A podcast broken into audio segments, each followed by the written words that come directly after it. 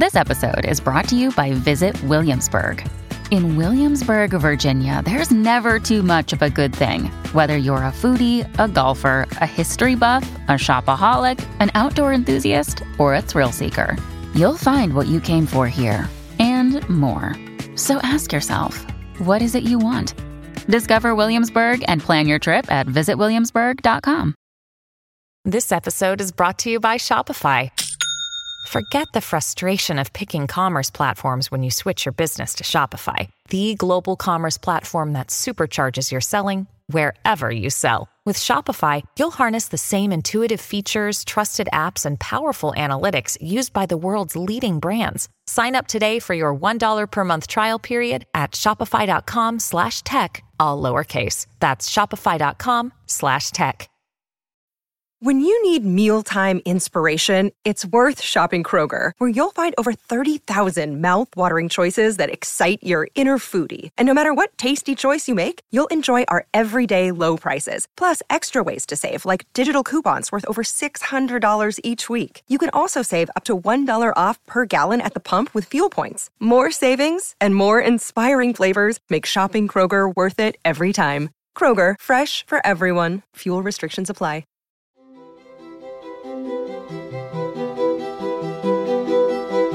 Hello, and welcome to Energized, a podcast series from Intelligence Squared in partnership with Iberdrola, bringing together leading voices to discuss the big issues within energy and the environment. I'm your host, Kamal Ahmed, and today's topic, the second in our series on the role of energy networks in the race to net zero, is smart grids.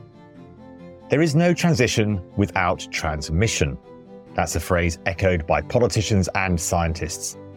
Last week, we heard from an amazing expert panel who gave us an overview of networks, their place in the energy landscape, and the differences between the U K, the U S, and continental Europe. And also, we talked about the problems and the potential solutions to harnessing the power of renewable energy. Now, today, we're sticking with networks, but diving in even further. Smart grids are widely vaunted as a solution to our network woes. But what actually are they?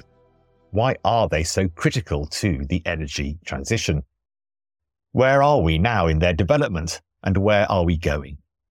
What is the role of governments and private companies in funding and implementing these innovative new technologies? Do join us as we talk about a world of drones, A I, augmented reality, and robots. Yes, it really is the future right here in this podcast. So to help us answer these questions and more, I am joined by three wonderful experts in this field. We have Marta Solaz. She is the head of smart grid operations at Scottish Power Energy Networks. Rob Gramlich is the founder and president of Grid Strategies L L C, where he provides economic policy analysis for clients in electrical transmission and power markets looking to decarbonise. He also serves as executive director of Americans for a Clean Energy Grid. And last, Charles Wood is the deputy director of Energy U K, the trade association for the energy industry. And last, Charles Wood. He's the Deputy Director of Energy U K, the trade association for the energy industry. His work focuses on the development of a smart, flexible energy system fit for the future of net zero. Welcome to all my guests. Now, Marta, I'm going to come to you first. Can you start by telling us what exactly we mean when we talk about a smart grid? What do the grids of the future look like in practice, and how are they different from the way the grid is operating at the moment and in the past? I'm very pleased to participate in this podcast. So, well, the definition of smart grids is a very simple definition. Basically, they are grids that are smart. They are grids that are garnished and enhanced with electronic devices, with digital technologies that at the end are meant to create value for customers, improving quality of service and enabling our path to the energy transition. So some of the key benefits that you've heard about and you will hear about during this podcast are customer service improvement, which is a key one, loss reduction, grid automation, enabling the electrification of transport and the integration of electric heating, all meant to enable our path to net zero, to reduce C O two emissions. But what are the key components in the smart grids of the present? First of all, we've got control systems that are the brains of the grid, that are monitoring and controlling twenty-four seven the network. They are a digital representation of the electric network diagram. And these are, as you can imagine, key as a control function. Then we've got in the field automation that enable to operate remotely the network. And then we've got in the low voltage network, low voltage monitors, smart meters that collect valuable information from the lowest level of capillarity of the network, which is the low voltage network. And then putting it all together as a key component of smart grids of the present, we've got telecommunications infrastructure that enable connectivity between devices in the field and the central component of the smart grid. But how were they in the past? So grids or electric grids have evolved from unidirectional model with big central power plants delivering electricity downwards in a very hierarchical way, down to the customer with big transmission cables, down to distribution cables. The customer played a passive role, just receiving electricity inbound and maybe being impacted by long blackouts in a fault scenario. So they had to suffer the, this because there wasn't this flexibility, this intelligence that the smart grids can add into improving the quality of service. So we've moved from this unidirectional model towards a bidirectional model in which we've got distributed energy resources that are integrated into the network. We've got a customer that is playing a role that we call prosumer because they are also producing electricity. They can also interact with the system. So it's a huge change. And this change is necessary to, to enable our transition to net zero. So what we see as smart grids of the future is thanks to having access to more and more data, so that we will have many more uh, electronic devices in the field, monitors, sensors that will gather information from the field and will allow us to get to know the network in detail, to be able to model it so that we can forecast the future. We can know before it happens that a fault might occur so that we can be proactive, solving issues before they happen. And uh, we can integrate renewable energy producers without jeopardizing the capacity of the network. So it's a very exciting future with all the development in terms of A I, as you mentioned before, robotization, data analytics. So it's all embedded into the present and into what the future will be. That's really super explanation of the important developments that are coming, are already here to some extent with smart grids. But tell us, why is this so important when we're talking about decarbonisation? Where does it really help there? Well, when we talk, so in our Scottish Power Energy Networks digitalisation and E D two strategy, so we call the four Ds as the key drivers to, to, to smart grids. So first of all, first of them is decentralisation, decarbonization, digitalization, and then democratization, which is making the customer participate into the decision, into the grid. So talking about decarbonization, well, it's, as you said before, Kamal, there, there is no net zero without smart grids, without digital technologies that can allow to integrate renewable energy producers. So smart grids are a key, a vital cornerstone of this energy transition, making sure that the grid is ready to integrate renewables to integrate electric vehicles and, and to be able to support the increase in electric heating, electric heat pumps. So, so in response to the global climate crisis, we've got a commitment to, to be net zero by twenty forty-five in Scotland and by, I think, twenty fifty in England and Wales. We've got other key milestones to achieve by twenty thirty, lots of investment, and most of this investment to becoming net zero is focused on smart grids. So in order to analyze and to better quantify this driver of decarbonization, we are forecasting how much electricity our customers will need, how many heat pumps we will have in the next ten years, how many electrical vehicles we foresee that will be ready to connect to the network. So getting access to this modeling of the network is what is giving us information that is key, is crucial to enable the grid of the present to be able to support this degree of electrification that the communities and customers are asking for. So in terms of decentralization, we are also able to forecast what the future looks like. So we have anticipated an increase of around two point six times the number of distributed energy resources connected to the network. So that, that helps us to know where the network will be constrained and where we need to reinforce the network. So we need to be ready for that to happen. Another day is here, and you're ready for it. What to wear? Check. Breakfast, lunch, and dinner? Check. Planning for what's next and how to save for it? That's where Bank of America can help. For your financial to-dos, Bank of America has experts ready to help get you closer to your goals. Get started at one of our local financial centers or twenty-four seven in our mobile banking app. Find a location near you at bankofamerica.com slash talk to us. What would you like the power to do? Mobile banking requires downloading the app and is only available for select devices. Message and data rates may apply. Bank of America N A, member F D I C. Now, Rob, Charles, I'm going to bring you in and let's go a bit geographical if we can.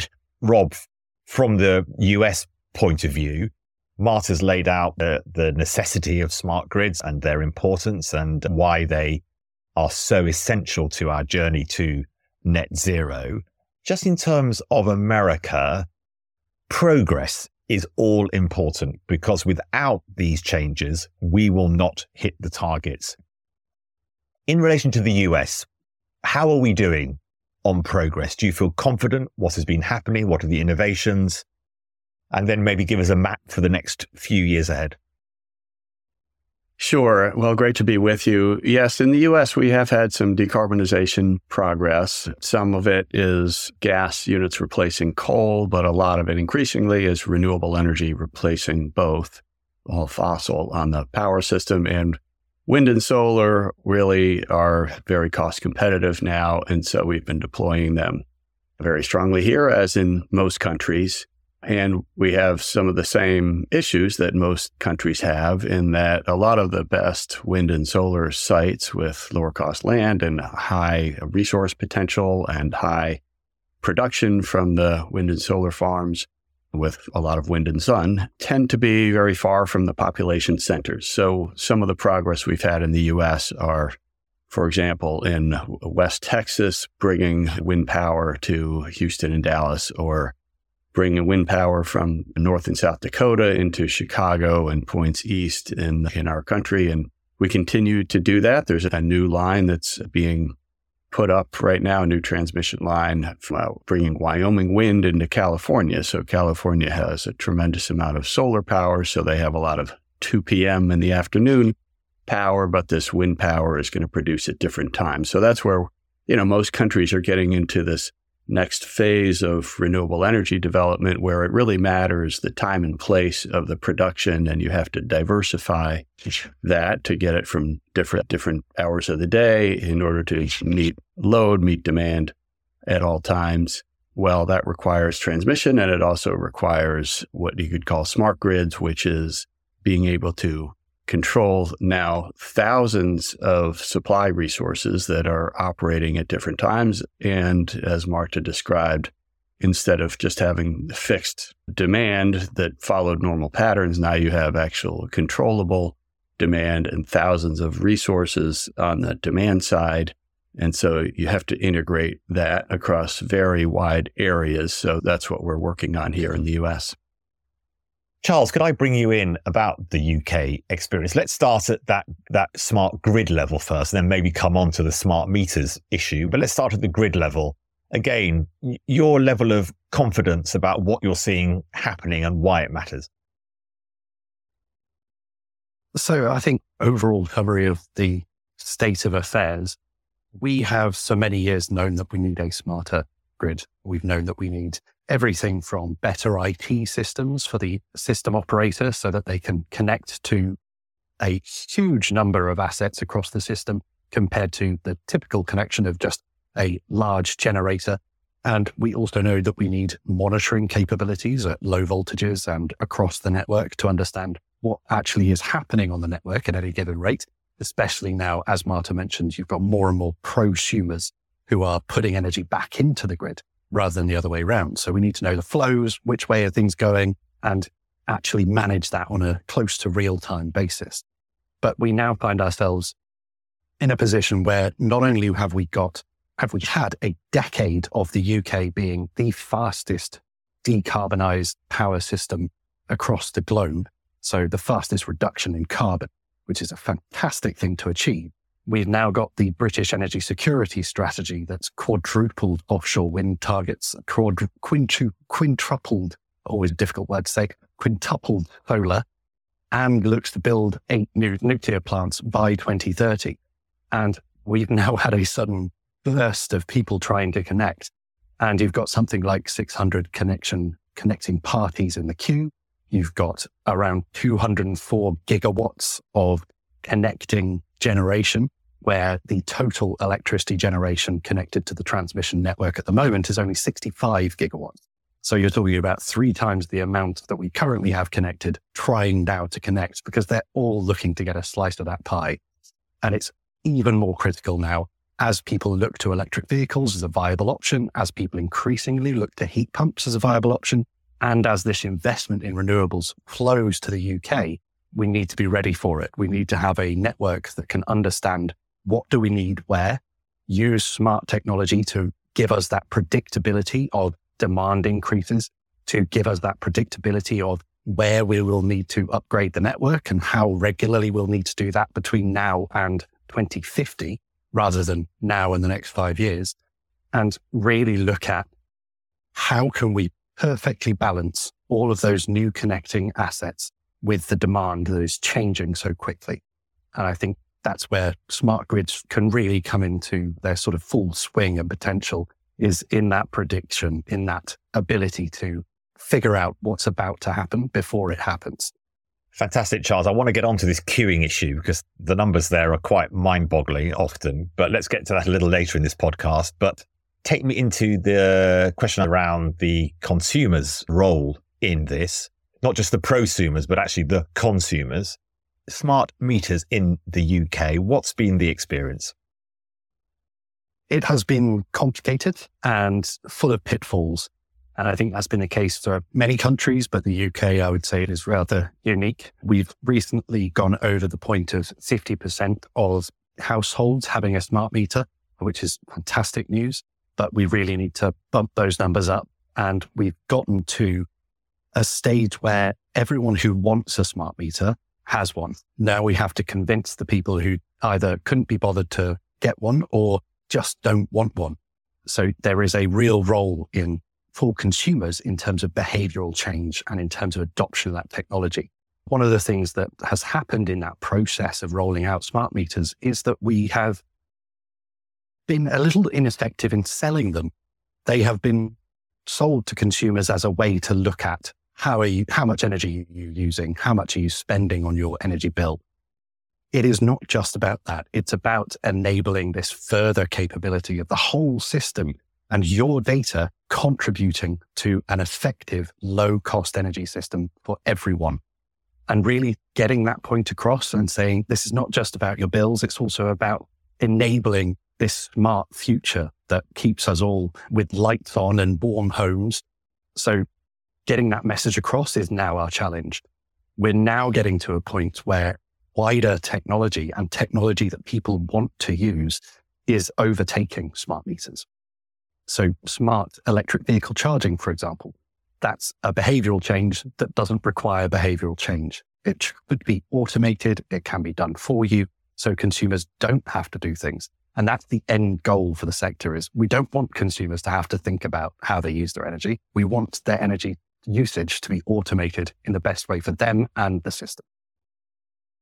I think, Charles, that's such a powerful point about linking this in with the whole debate about the energy, energy transition rather than a debate about bills. I think that's a vital part of this conversation and why these types of conversations are so important. Charles, thanks for that. Marta, can I bring you back in on the technical solutions, this need for greater flexibility?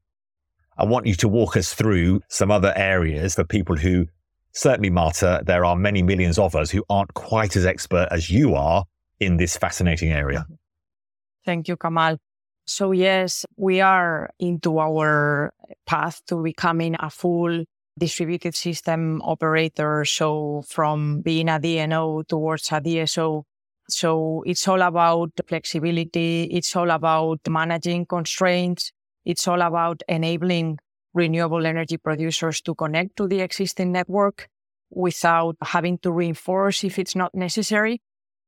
So one of the key technologies that is the foundation of our D S O strategy is the active network management, which allows for automatic decisions to be taken by the control system, because it's impossible for a control engineer in the control room that is looking at the screens of the control system to make a decision on whether an area has to be isolated because the network doesn't have enough capacity, because the situation can change very quickly. So it's not possible for a human to make a quick decision so that we keep safety and we keep the network valid to undertake an additional energy flow. So active network management is built upon an architecture that we call constraint management zones. So we identify areas where we will have new renewable energy producers. And in, in that area, we enable additional intelligence in, in a substation where we enable connections to happen from the electricity, from the renewable en- energy producers. And we've got intelligence, which is A and M, that is able to monitor real time the energy flow incoming to the network. So it can detect if the capacity of the network that will integrate this, this incoming energy flow is able to support it. And, and if it's not able to support it, then it will send an instruction to curtail the energy flow coming in. It's brilliant, Marta, to hear, you know, I walk into my kitchen, I turn on the kettle, all the work that, that you and Iberdrola and many others do in this space to, to try and make that as an efficient system as possible, with the aim of ensuring that decarbonisation that we all need to do happens, is really remarkable to hear. I do love it. How does that differ from how the grid was managed? So in the mid nineties or so, the network diagram were on paper, stuck to the wall of the control room. So there was no real-time information about the status of the network. In case of a fault, we would know from the customer rather than being proactive. So you can imagine the huge difference that it makes having a digital representation of the network diagram that is twenty-four seven monitoring every asset that we've got, the ability to make quick decisions in terms of isolating a fault, restoring service to impacted customers.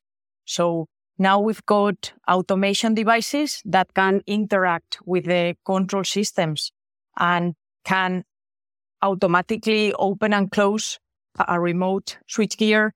We've got telecommunications that connect these automation devices in the field to the control systems. And we've got low voltage monitors. We've got the smart meters, as Charles said, They are key to, to, to giving us information about the status of the low voltage network, so we can immediately identify where the fault is located, so we can react much more quickly, restoring the service. So at the end, it's about enabling net zero, it's about allocating integrated renewable energy, but it's also increasing the customer experience. It's a term that is very popular these days, having a digital twin of the network. That's what is helping us to make decisions in real time, but also to be trained for storm situations, and also identifying where are the constraints, where are the issues with the network in case we need to integrate one million of electric vehicles, as, as it is the case by twenty thirty, or one million of electric heat pumps. So we need to know in advance if the network is ready. Thanks so much, Marta. Now, Rob, obviously, for someone of my age, always a bit depressing when you hear that the nineteen nineties are ancient history, but there we are. Rob, just touch on two points for us I think would be really helpful. A, Charles has raised this issue around the connection queues, and Charles, I want to come back to you on that shortly. Rob, firstly, in the U S, are there similar problems around connection queues, and what might some of the solutions be? And then just the second thing is this, the notion of what are the evolving technologies that can help us integrate renewable and decarbonized energy sources into the present electricity system. But start us with the queues question first.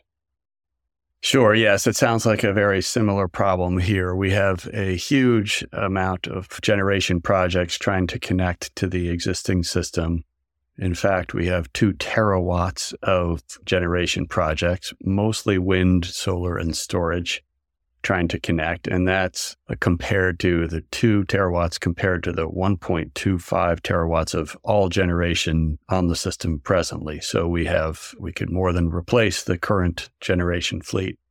With that, we we have in, incentives and incredible consumer interest in wind, solar, and storage, and so there are projects trying to connect. The real root cause of this problem is insufficient transmission capacity. We just don't have the grid where it needs to be in order to integrate all of these new resources. So for that, we really need to have proactive transmission planning that considers the locations of future generation and the needs of consumers and demand, and puts that together in a long-term transmission plan. And this also relates to the second part of your question of the technology. So if we need to deliver more power across distances, then there are ways to do that more efficiently with technologies. A great example that I think a lot of the listeners here will relate to is when the wind is blowing, it's not only spinning turbines, but it's also cooling down power lines. And if you can deliver more without heating up that line because you're getting the natural cooling, then you have more capacity to deliver the power. Now, if you just rate that system in a dumb way, which is what's happening, basically the status quo most around most of the U S, is it's just a static rating. It's the same rating day in, day out, whether it's windy or hot or cold or or not windy. You have a constraint on the amount of power. But if you rate it dynamically, dynamic line ratings using monitoring and control technologies, then you can deliver sometimes twenty or thirty percent more over that path.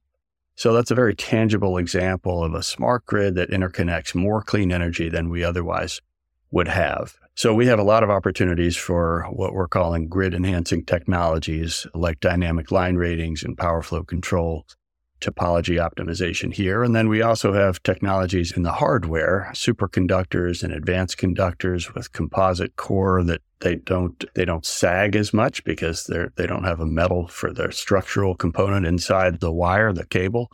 And so on a hot day, if they're not sagging into vegetation, then you can also deliver more power over that type of line. So as we replace a lot of the lines that are seventy or eighty years old here in the U S, we're trying to starting to look at some of these advanced technologies for the asset replacement that could deliver more and also be more resilient against the severe weather that we're finding. Rob, it's amazing, isn't it, to think of just the practicalities of things like power lines sinking into vegetation is an issue when you're talking about distribution. It's brilliant to hear that there is real practical effort that needs to be made in this space. We're going to get on to, Rob, the issues around politics and policy more precisely, and the need for long-term policy in these areas. But Charles, I want to come back to you around that amazing statistic that in the U K, there are six hundred parties in the connection queue.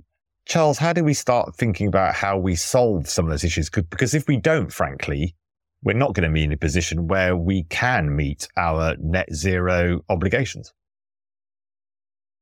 Yeah, absolutely. If we don't resolve the issue, then we simply won't meet the targets that we've got set for twenty thirty, for twenty thirty-five, and for twenty fifty, obviously, the big net zero target. So in order to resolve some of these issues, there's quite a lot of work that's already being progressed. National Grid E S O is already looking at how do you reform the way the queue works and think about things like having other gates where you can effectively skip part of the queue. If you think about a normal queue at the moment, that's how the queue for connections works, that you get into the queue at the back and you wait your turn, first in, first served. But with six hundred people in the queue, people joining at the end are getting told, well, we might be able to connect you in twenty thirty-six. And so the first thing you need to do is to check if everyone in that queue really means it. Do you have any steps that you have taken to show that you're actually going to connect on time? Have you got planning permission? Have you figured out what your project looks like and got investors there to back it up? Making sure that all of those connection applications are actually realistic is the first step of just slimming down that queue a bit and giving that opportunity for things to move a little bit faster. The second area is looking at how we address the queue. How do we think about connecting different technologies? If we know that connecting the person who's fifth in the queue, that is an energy storage project, means that we'll be able to connect other people in that area before having to dig up the wires and pipes and replace those with bigger ones because you've reached that constraint limit, then surely we should allow that flexible technology to jump the queue, get connected first, if it means that it connects other people faster. But I think it's also very related to the approach that Marta mentioned of active network management and this approach to curtailment. National Grid has estimated that the cost of curtailment in the U K, so switching off a wind farm, for example, because it's generating too much energy in that local area, will rise from zero point five billion a year to today to one billion or two point five billion by twenty twenty-six.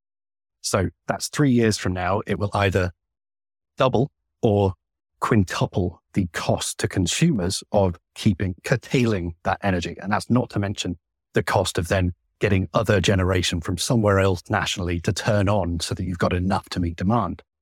So thinking about that problem, that's a huge cost that could be going into flexibility markets. It could be going into ways to change behaviors, looking at industrial users who are desperate to reduce their energy costs, business users who are desperately looking for something. It could be used to incentivize energy efficiency measures. It could be used to incentivize uptake of smart meters and get them using smart technologies, or investing in on-site generation. So you can simply send them a signal with this smart grid, send them a signal that says, could you turn off for half an hour? Could you change that process until, you know, a few hours from now? And that sort of technology is helping us to look at to how do we approach flexibility markets and how do we incentivize the right behaviors in order to use the network that we've already got at the same time as connecting and upgrading more. At least the Brits like nothing better than discussing queues. So I hope we can make progress on some of your innovative solutions to this connection queue issue. Let's move into the area of funding for so much of this infrastructure, digital technology work that needs to be done. Rob, what's your sense? As Charles says, we're in a position where people are counting the dollars and cents or the pounds and pennies at the end to get to the end of their week. In such an environment, the announcement of big schemes that may be funded to an extent by government expenditure are going to be very difficult. What's your sense about the funding mechanisms that could be most useful in these spaces? Sure. Well, in the United States, we have fifty states and fifty economic regulators, the public utility commissions, who generally approve the cost recovery from the consumers or the ratepayers in their states. And that that whole structure is a bit of a challenge when we're sometimes talking about interstate highway type lines that might cross four or five states.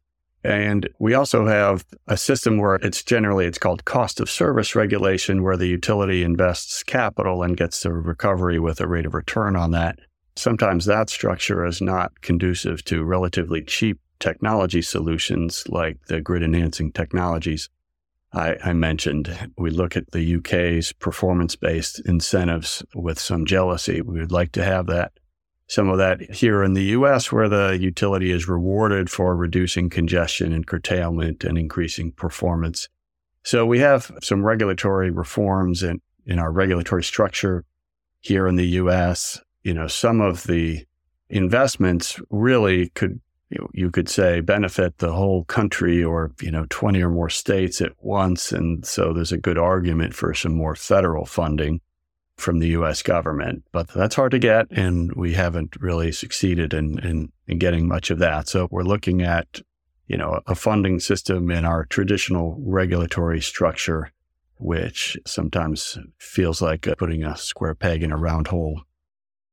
It's a very tough conversation. Charles, a little bit of praise there for the U K, which is maybe not regular from the global communities, but we're getting it on energy. When you come to the funding mechanisms, is the U K well set? The U K is not currently well set. I think we've historically got the issue of funding things through energy bills, because previously energy in the U K was relatively cheap and it hides it from being a tax, which is effectively what it ends up being. And it is a fairly regressive approach of recovering that cost, but it does simplify things. It means that the Treasury can't change their mind every time there's a new chancellor and say, oh, well, actually, we don't think that much money is appropriate. We're going to cut down on that. It's given to the regulator. It's given to the networks to figure out how much do you need to spend over a certain amount of time. But the approach that was taken previously was, if you don't spend it, then you share it with shareholders and consumers. Whereas now I think we've gotten to the stage where we need to spend quite a lot of money, a significant amount. It's something like quadruple the amount that we need to spend in the next ten years compared to the last ten years.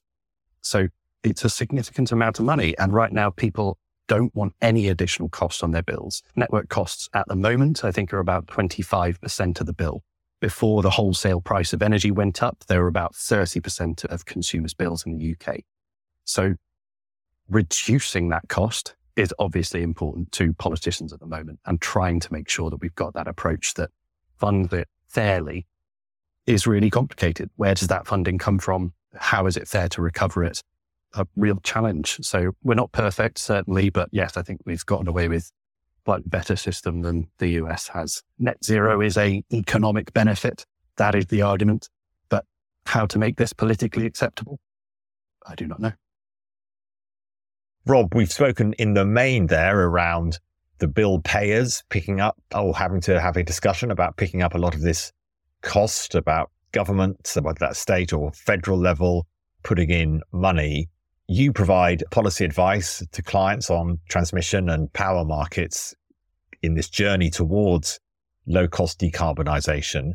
What about bringing the public and the private sector together? What is the private sector's role, the investor's role, the businesses involved in this growing, rapidly growing market to ensure that we do hit the targets, those bold targets that we've set ourselves? Sure. On the networks, we have plenty of willing investors and plenty of investment capital out there that would love to be a part of network investment. What they need, though, is a way to get their money back. You could just, for example, you could build a line across four states that benefits everybody, but the benefits are so diffuse that nobody would raise their hand to want to pay for it. It's a classic public good. The same could be said for the infrastructure of the system, the central control and dispatch system, where you're integrating, you know, all the technology and the monitoring of the system that Marta described. That really benefits everybody, and it's not going to get paid for if Marta just said, you know, hello world, who would like to pay for this system? It's, you know, you're not going to fund a military that way either. So we need to have some type of public policy to fund the guts of this system on which all of modern society depends now, right? So that really, in theory, could be either governments through taxation, or it could be electricity ratepayers through the regulatory process. I would take either, as long as we build the right amount and have a way for investors to get their money back. We don't have to have government ownership. We can have private companies do everything that needs to be done. And there are good arguments for that. And in the U S, that's mostly how the system operates. And I think, Rob, very importantly around this issue of ensuring the costs fall in an equitable way so that those who can afford, who have the means, whether that's at a business level, whether that's at a government level, or maybe even at a consumer level, those that have the means are able to carry the heaviest load of the investment we need to make. Yeah, that's right. And what Charles said certainly applies here about the regressivity, the higher incidence on lower income people recovering costs through electricity bills. We have an awkward structure here in the U S where the a certain amount of costs need to be recovered by a state, and then it's up to that state to allocate between different customer classes, you know, residential, consumer, industrial, and then different rates for different, whether it's incomes or by usage. And that's completely separate from the, you know, the federal process of allocating costs between states, where the federal regulators have no role in which customer class pays so much, which adds just another level of complexity and coordination here that makes our work interesting every day. Fantastic, Rob. Even though there are obviously many complicated challenges to hear from Rob, you, from Charles, and from Marta, there are clearly solutions there to be grabbed if we can get those opportunities. Marta, bring us home. Just give us this overview about why this matters. I think there are two big themes I'm hearing from this fantastic conversation we've just enjoyed together. One is our journey to decarbonizing energy production, our journey to net zero. But as important is the integration of the consumer's interests in this. Marta, just take us through maybe for that final thought, out of the complexities of policy, regulation, who pays for what, why this is such a necessary journey for us globally. Well, as we've been listening during the podcast, smart grids are here, so are a reality in, in twenty twenty-three, and is something that needs to be here for a long time. So it goes along hand in hand with our obliged energy transition. Together with the net zero commitments, there is a clear benefit to smart grids that I, I mentioned before, and it's the better quality of supply, so the better customer experience. Let's not forget about the long blackout periods that our families suffered in the nineties and the situation, the reality nowadays, where there are incentives from the regulators to reduce the time of interruption to the minimum. So we are working towards an objective to having one hundred percent availability of the supply for the customer. And that's thanks to smart grids. So basically, at the end, all the investment that we are making is going to have a final repercussion in the customer. At the end, the customer is at the center of everything we do, and, and the final purpose is to, to having a much better service delivered. So it's enabling the transition that we are obliged in terms of net zero, but at the same time, delivering what is best for the customer. Marta, what a great place to finish. Good for the, good for the consumer, good for the planet. You're not going to get much better than that. I wanted to say thank you, Rob, Charles and Marta. What a fantastic conversation brought to you by Intelligence Squared and Iberdrola. It was produced and edited by Bella Soames. Join us in the next episode where we'll hear from Pedro Azagra, C E O of Avangrid, about connecting the grid in the U S.